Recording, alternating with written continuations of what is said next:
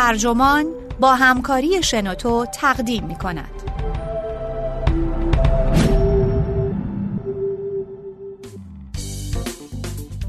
خستگی محصول دوران مدرن نیست. نوشته آنا کاترینا شافنر ترجمه مهدی منتظری مقدم. ترجمه شده در وبسایت ترجمان. منبع ایان. گوینده الیاس گرجی آیا عصر حاضر فرساینده ترین عصر همیشه تاریخه؟ خیلی از جامعه شناسان، روانشناسان و منتقدان فرهنگی معتقدند که گسترش سندروم های خستگی مثل افسردگی، استرس و فرسودگی از عواقب مدرنیته و چالش های اون هستند. اونها بر این باورند که سطوح انرژی انسان در طول تاریخ ثابت بوده در حالی که نیازهای شناختی، عاطفی و جسمانی تحت سلطه مدرنیته اونقدر افزایش پیدا کرده که کاهش شدید منابع انرژی درونی ما رو موجب شده. اغلب مولدهای خستگی عنوان شده ماحصل تغییرات اجتماعی اند که از شتاب، فناوری های نوین و تغییر تولید به خدمات و اقتصادهای مالی ناشی میشن.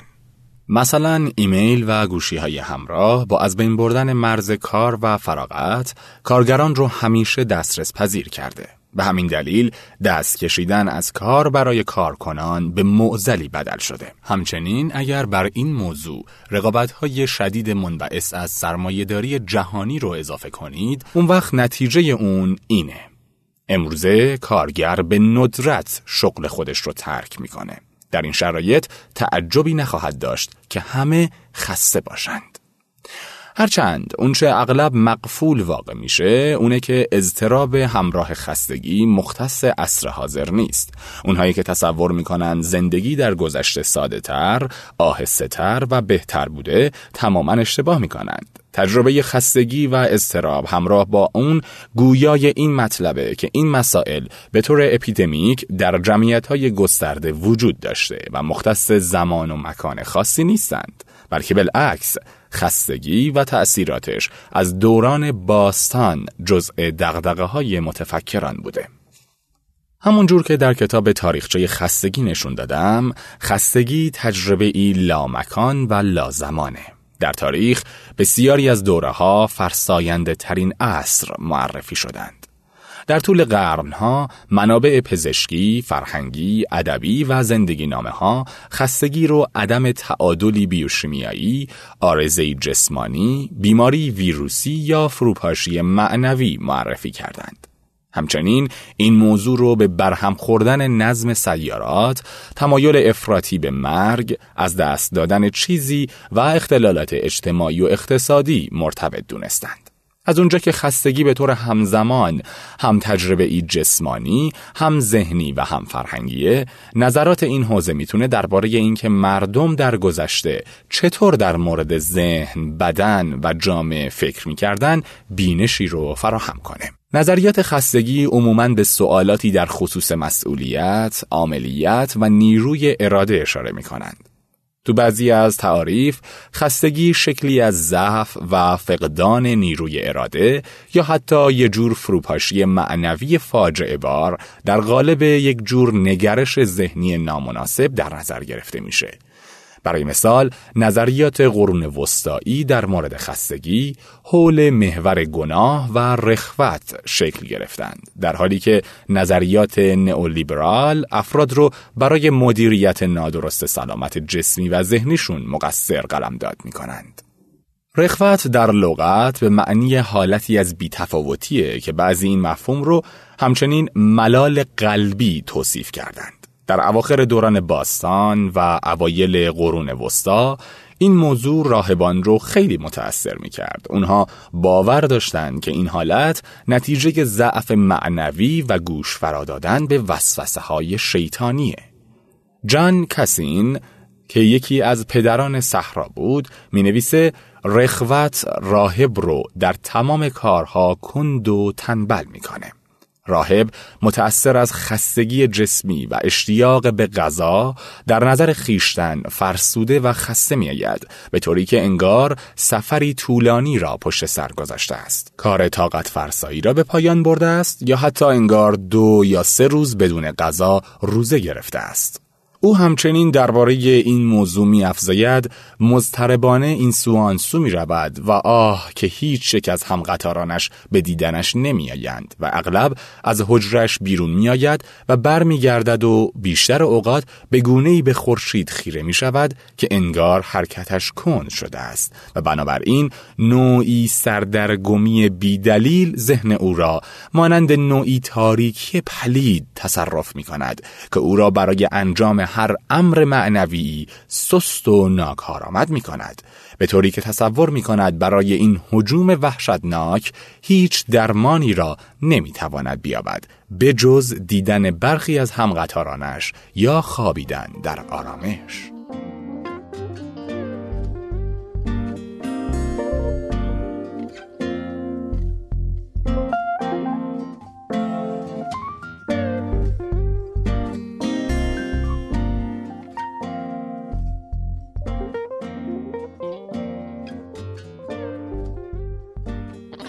کاسین علائم فیزیکی رخوت رو توصیف می‌کنه که امروزه تحت عنوان خستگی پس از فعالیت طبقه بندی میشه. این علائم عبارت است از ضعفی بدنی که بعد از تجربه گرسنگی طولانی مدت ناشی از روزه گرفتن، کار سخت و پیاده روی زیاد به وجود میاد.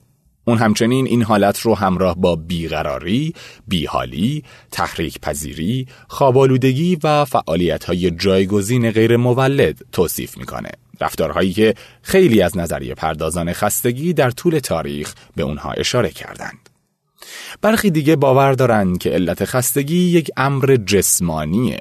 در دوران یونان باستان فزونی صفرای سیاه و سرچشمه های همورال بدن مقصر شناخته می شدند. در قرن نوزدهم علت رو فقدان توان عصبی می دونستند.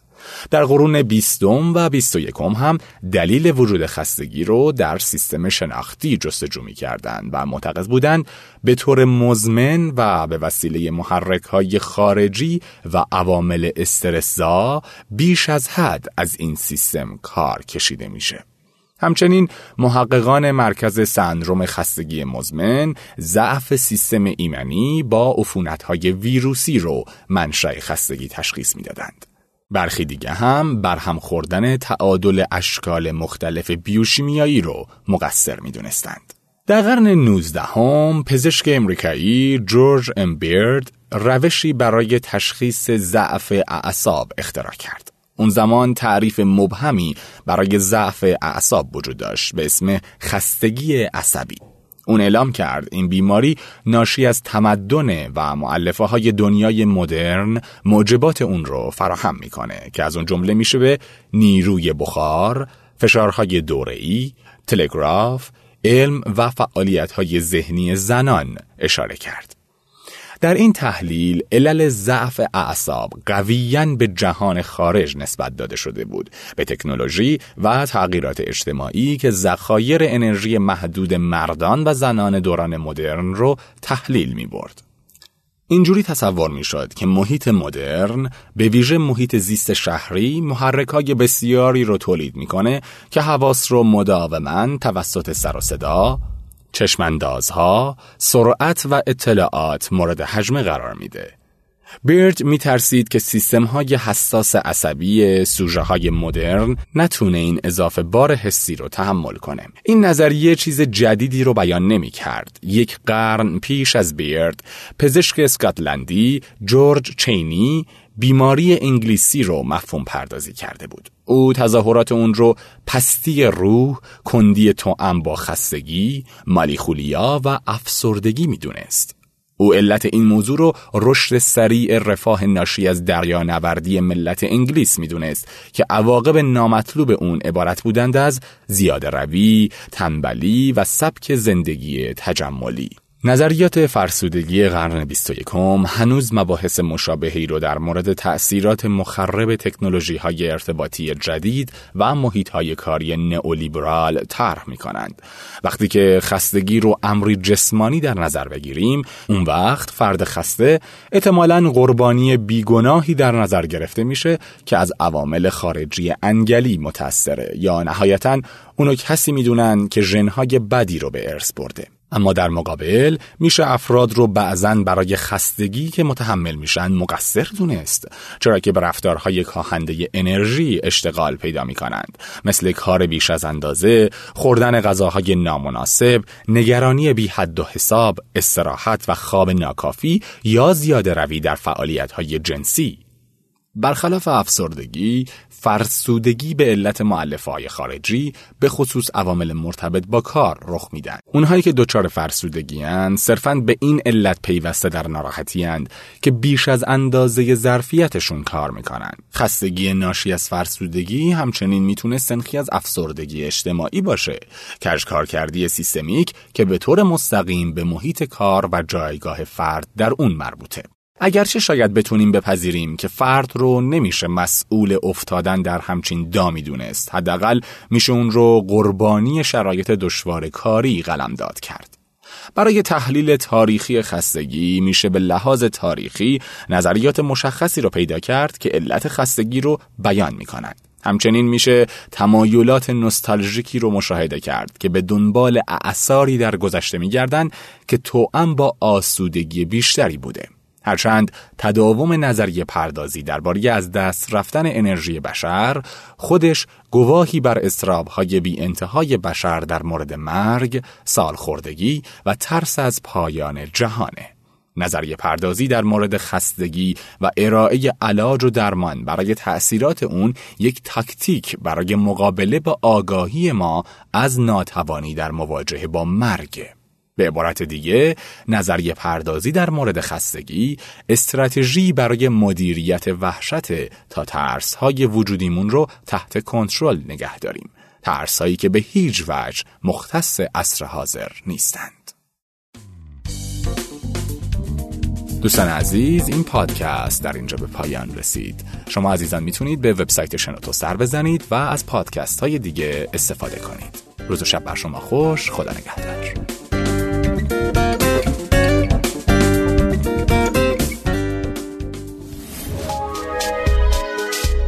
شنوتو سرویس اشتراک گذاری فایل های صوتی www.shenoto.com